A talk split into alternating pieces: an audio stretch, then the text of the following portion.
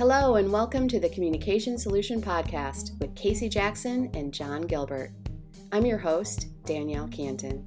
Here at the Institute for Individual and Organizational Change, otherwise known as IFIOC, we love to talk about communication, we love to talk about solutions, and we love to talk about providing measurable results for individuals, organizations, and the communities they serve. Welcome to the communication solution that will change your world. Hi, everyone. I'm Danielle Cantin. I'm here on the Communication Solution Podcast, and I am joined by Casey Jackson, your host and expert in motivational interviewing. How are you, Casey? I'm doing pretty well. Awesome. awesome. Well, I'm excited about this episode. We um, we're looking at um, basically what's happening in school systems. I had a question for you around motivational interviewing and the communication solution when you know in the news you hear about all of the challenges in school systems um, and how they're trying to keep kids safe and how they're exposed to obviously guns and violence and threats and what i really enjoy um, about the way that you train and the way your brain works is that you know how to take an idea from kind of the ivory tower discussions and make it very tangible and real. And I don't know if that's the visual part of myself that you just tell stories in a way that I get and then I also retain and it helps me relate to things. So I was hoping we could dive into an experience that I know you just went through recently with your kids in the school system as it relates to how motivational interviewing might be able to help be a guide in situations where kids are um, in school systems and parents, everybody's affected by the potential threat and the actual threats that are happening in the school system. Yeah, it's, I mean, at least I've had a day to process it now. Um, yeah, so, so what had happened was yesterday morning, you know, I get uh, first I get the text from my daughters that they're they're in lockdown and freaking out. Um, they were separated; they're twins, and they were separated. Um, so one is with her boyfriend, and they're in one room, and then my the other daughter is with two of her friends, and they're both texting me scared because they're in lockdown and they know that there's a potential um, threat either in the building or outside the building, you know, and and then then I get the emergency alert on my phone um, from the school district saying that they're in lockdown, you know, and then about I'm just so blessed that I have friends that work in that school, so I immediately text them um, and hoping that they'll respond in the middle of the crisis, and they did. I mean, immediately, which is amazing that you know, and gave me kind of the scenario, and then some other teachers had texted us separately and let us know what was going on that we knew. And and it it's hard because when the the girls are freaking out as would make sense um and trying to stay calm and you know i'm just so in dad brain in that moment um it is hard to to you know what's the right thing to do? You know how can i be supportive? And you know they they say you know parents don't come to the school you know law enforcement's involved stay please stay away from the area. And and then it's just the as i get more information from people who know what's going on um, there was a uh, a man with a rifle outside of the school um, and it just caused all sorts of reactions in me. And you know just anger and frustration and you know that gets into politics and all these other things that that um, that my brain just wants to go to, just you know, angry and emotional. And and then I think about some of the things that I, I literally, I mean, because I, I talk about this stuff every single day. I get to train every day. And then my brain goes through kind of the, the practical side of how I look at motivational interviewing, which is, you know, there's nothing wrong with being angry and advocating. It doesn't necessarily change behavior. Not that advocacy doesn't change behavior, but in most situations we look at when we go into a hard advocacy position, you tend to generate hard opposition pretty quickly. And that's where my brain just continues to go through, you know, where's the source of discord? Where's the source of righting reflex? Then there's the dad part of me that's like, I don't care. I don't give, I don't care. Um, you know, these are my babies and, and this is insanity. And when is the insanity going to stop?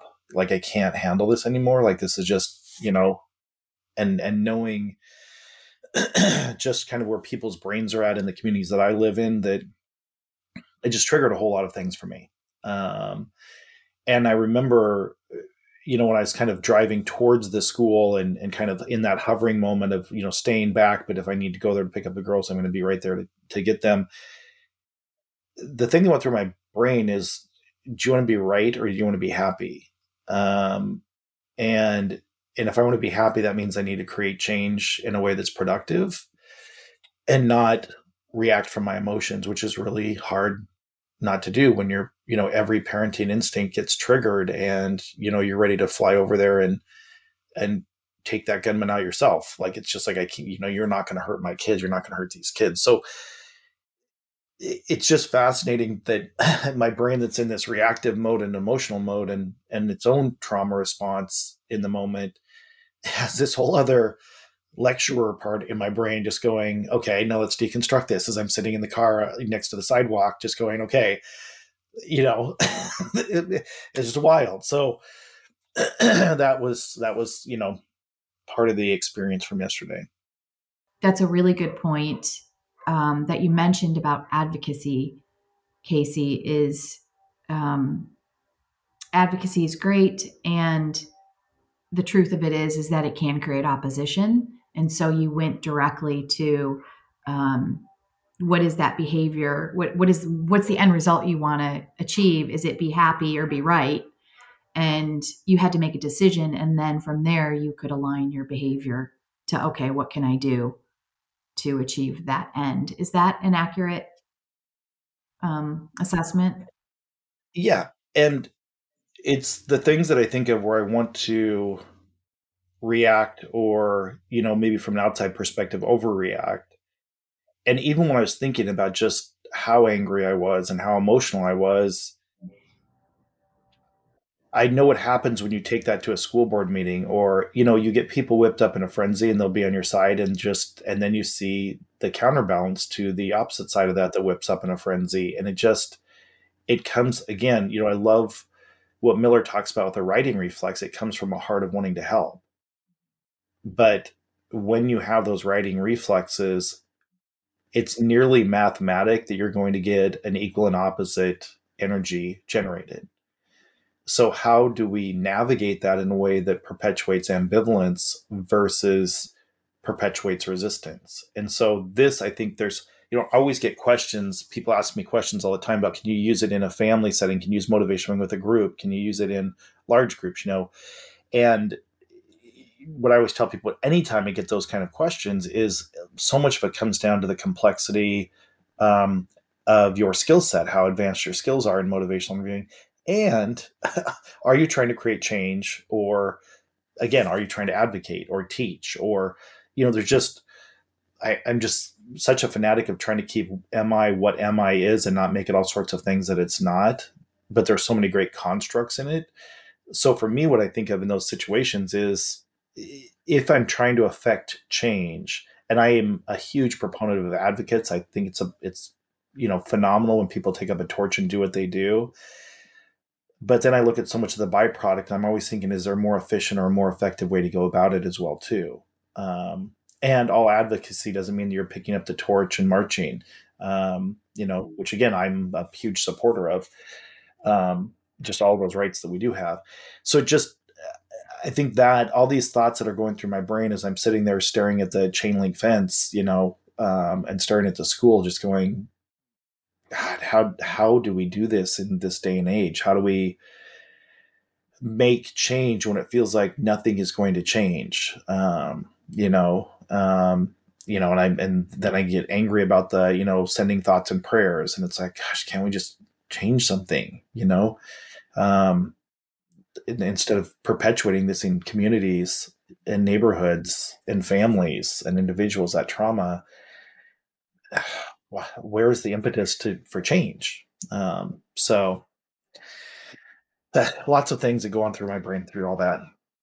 So you're always looking at that opportunity for change. And what I hear you saying is you started with yourself.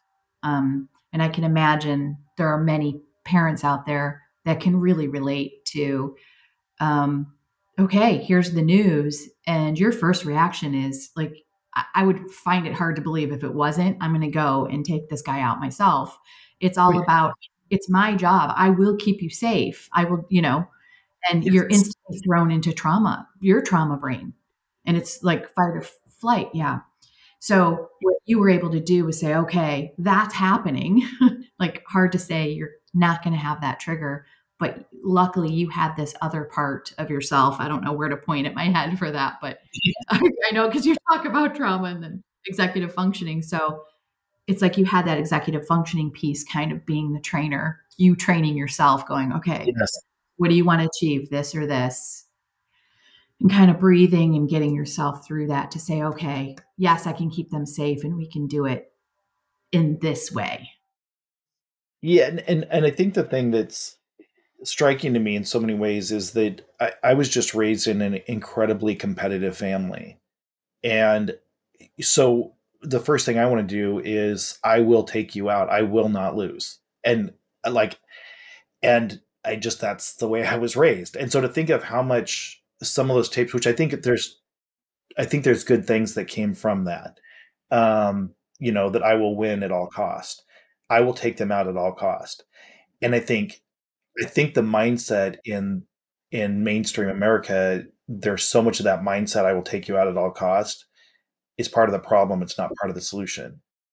And those are the things that, you know, it's just this internal, well, it is the, I mean, it's definition of ambivalence. Like it really is the devil and the angel on my shoulder of just going, yes, yes, yes, and then no, no, no, yes, yes, yes, no, no, no. Um, especially when you're in your own trauma response and, you know, you have people you love are involved. Uh, the thing I want to tease out about this too is that may or may not be an MI moment as far as changing behavior because it's a health and safety or a risk issue. So I don't want to conflate some of these concepts as well too. But what I think of in those situations is really the only thing I have control over because I couldn't control anything in that situation. The only thing I can control is how I react to it or how I'm processing it.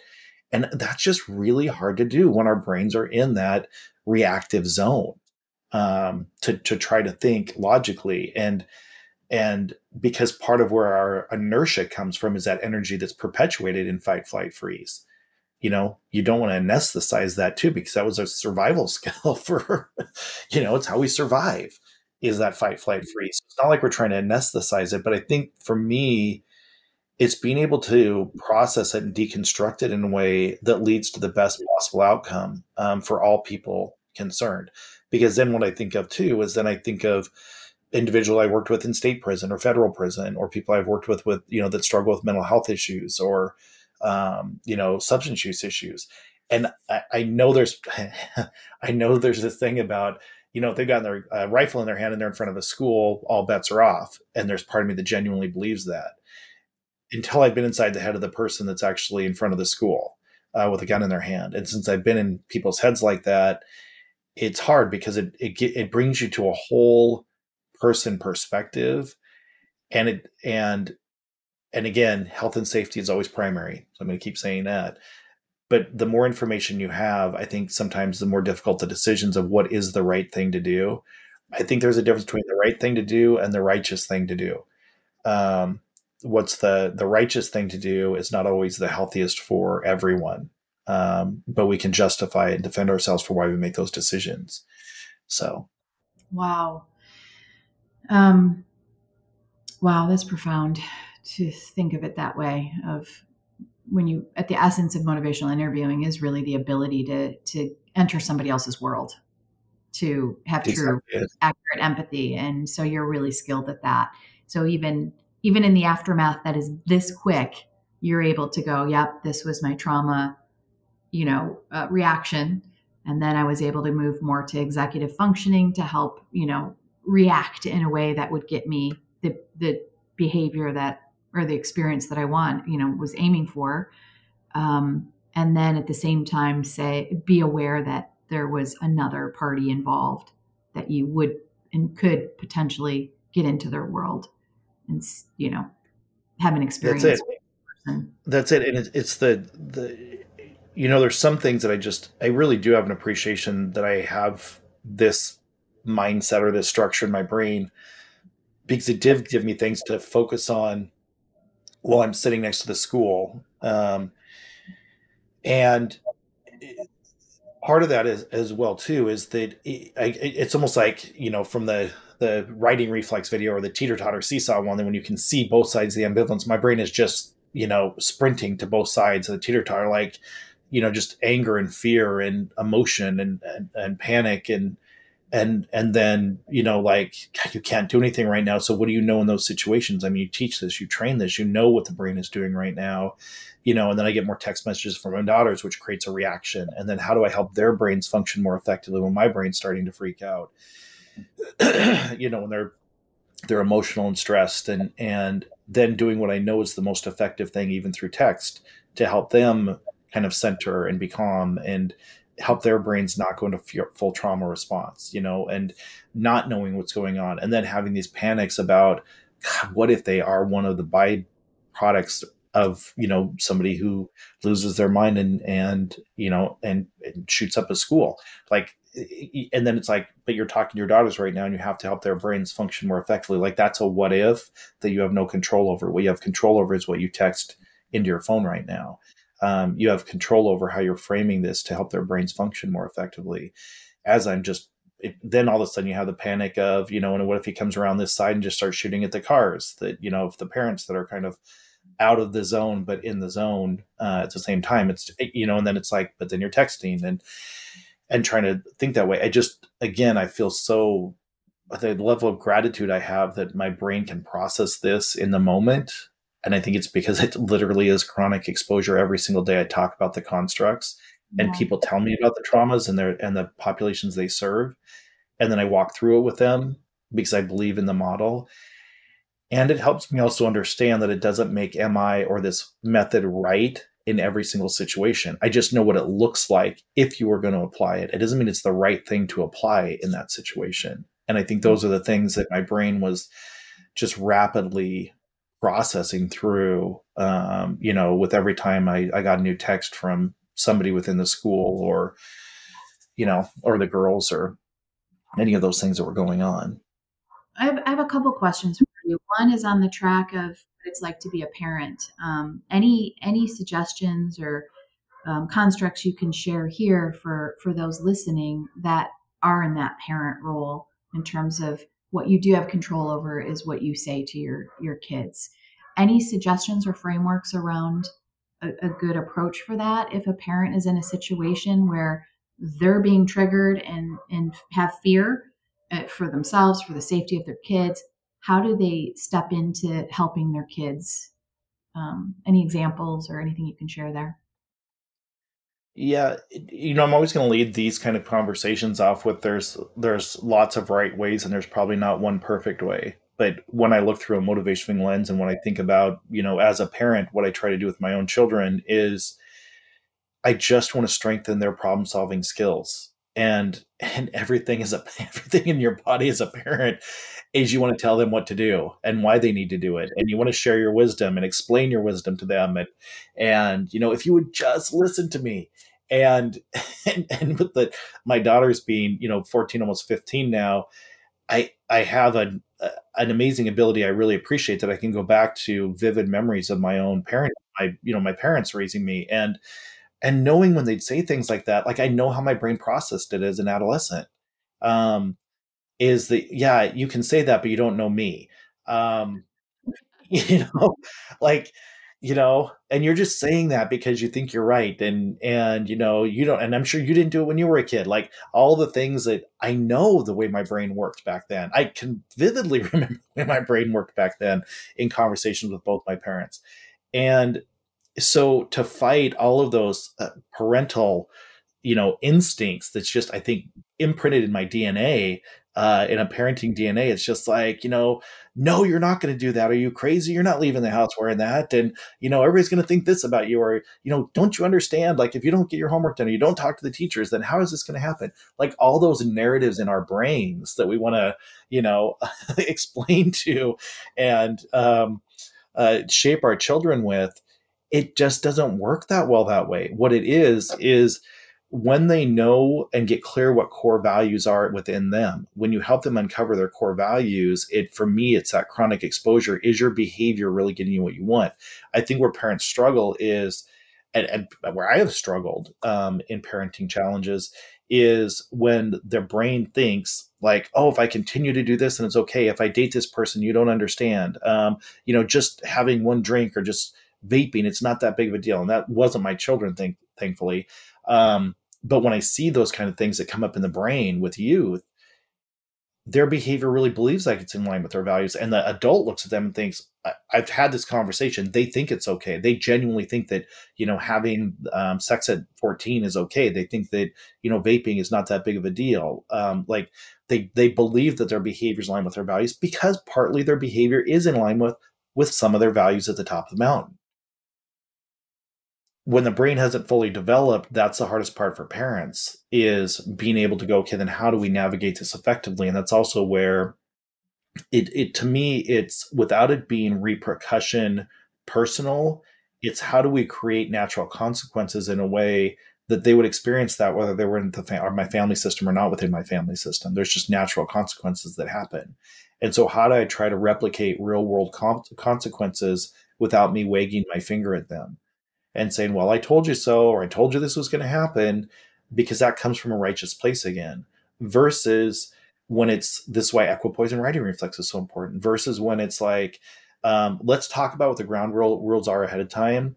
And this I learned with my adult son when I started to just talk about the kind of the expectation, the rules ahead of time, and negotiate those together in a very, very you know egalitarian way to the best of my ability. Like what feels fair, what feels fair for this, okay, what consequences feel fair? And they usually come up with better consequences before the fact than they do when the consequences come down because their belief is I will follow through. I will do exactly what I need to do. So we don't have to worry about this. So basically, punish me however you want to. And it's like, no, what do you think the consequences are? And then from that point forward, what was helpful for me is to be not emotional about it then, to actually almost be compassionate of going, God, this is I just don't want to be in your shoes to know that you're not going to be able to have the money to go to prom now. Um, you know, of all these things you talked about at the time, it's it's it's got it's gut wrenching for me, and I don't even want to, you know, and they get angry and defensive and start screaming and and do the things that a normal person would do. But the reality is, is they're stuck with the fact that their behavior got them to where they are. But I'm not in a place of I told you so or a finger wagging righteous place because then they miss the whole point of the lesson I literally allow them to generate resistance instead of having them at some point when they're laying in their bed staring at the ceiling saying, God, I screwed up. Um, that's that's the things that I want to be able to create from what I understand about ambivalence and how do we help people work through ambivalence based on their own values.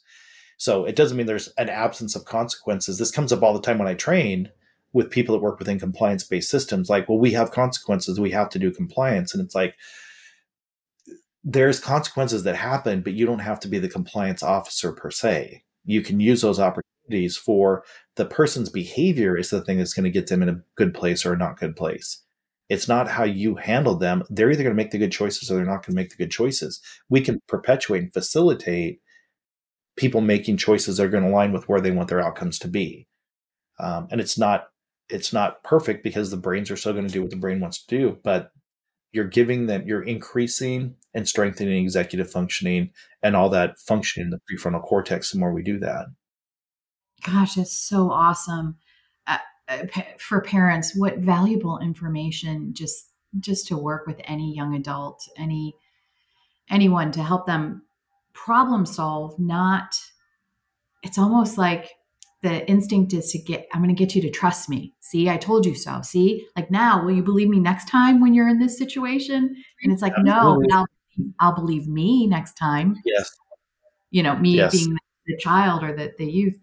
So really valuable. Um, thank you casey. I have one last question for you and it's like as we shift around perspectives of this particular situation, you just explained how how your child might feel in a situation, what they're experiencing, um, how the parent is. Can you touch on some advice or some guidance for um, many of the people you train in school systems, um, welfare, you know, all of these different organizations that are out there helping families, helping youth navigate these situations? And I can't help but think of the school system in your case and the teachers and staff and the administrative folks who were dealing with this crisis yesterday any any tips and guidance or insight to share with them the the thing i would say about in the middle of trauma or experiencing trauma and i'm not a an expert in trauma i just study it a lot and i know what's worked for me um, and what i you know at this point in time know what we know about trauma is just allowing yourself whatever response and honoring whatever your response you're having.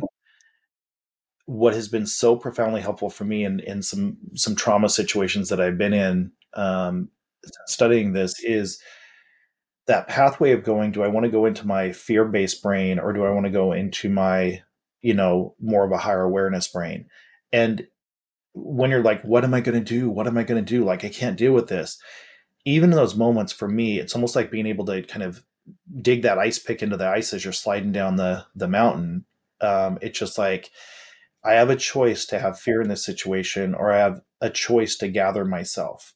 And and I I don't want to overuse the word choice because I know people are going to say, but when we're in that fight, flight, freeze, we don't have choice. We're just in you know survival mode.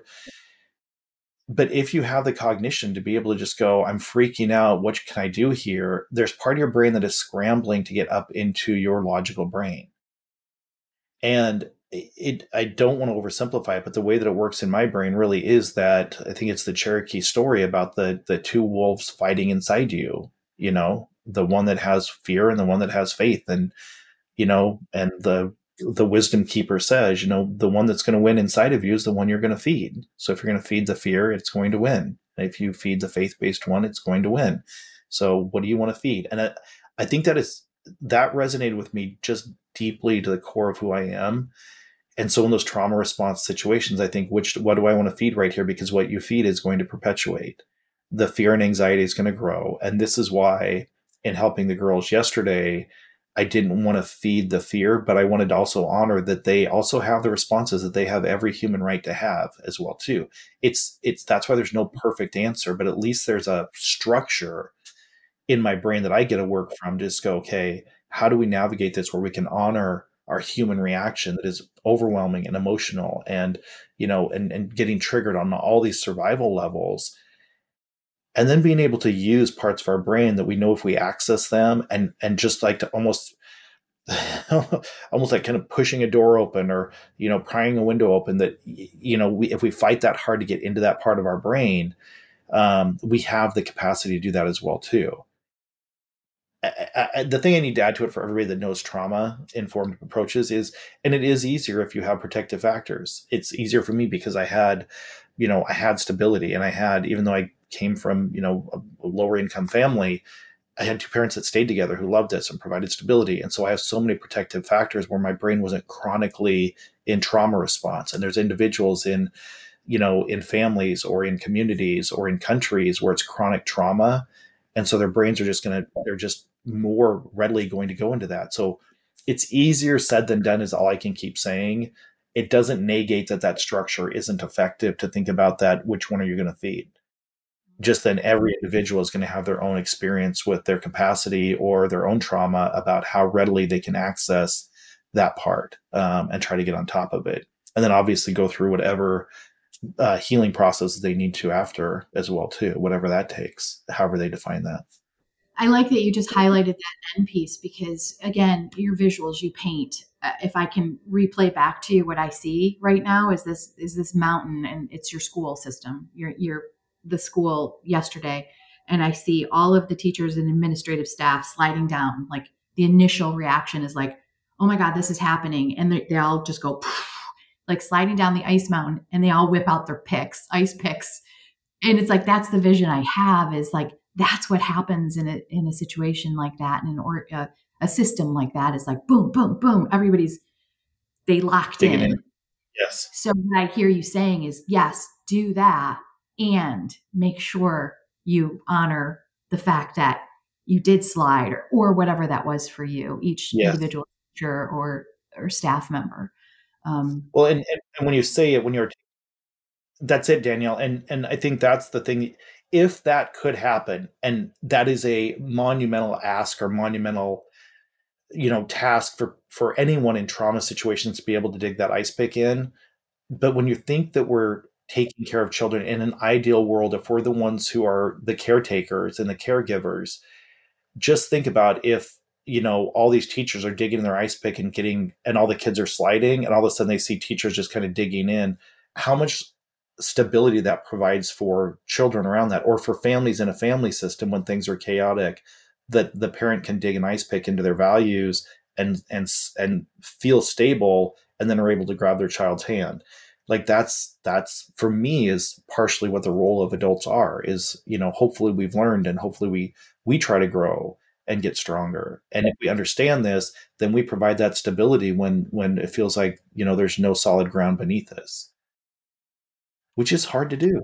It's just easier said than done and this is why it's so complex moving from ivory tower to the main street with these these traumas that are happening daily in our communities. Yeah i really appreciate you talking about this. I know what i love most is that it's that this raw this this just happened and that you're able to yeah. process this this rapidly enough to share it in a way that that hopefully is helping you guys you listeners parents out there family members community members and obviously you know so much gratitude to the law enforcement you know for the school systems teachers everybody doing their part um, Absolutely. again painted a really great picture casey thank you so much thanks danielle Thanks, everybody. Thank you for joining us. Uh, please let us know what you think of this episode. Was it helpful? What else can we do to help you? Any ideas you have if you'd like to join the podcast? We would love to hear your opinion. Um, so reach out to Casey at ifioc.com and we'll get back with you. Thanks so much, Casey. Thank you. Thank you for listening to the Communication Solution Podcast with Casey Jackson and John Gilbert. As always, this podcast is about empowering you on your journey to change the world. So if you have questions, suggestions, or ideas, send them our way at casey at ifioc.com. That's C A S E Y at ifioc.com. For more information or to schedule a training, visit ifioc.com. Until our next Communication Solution podcast, keep changing the world.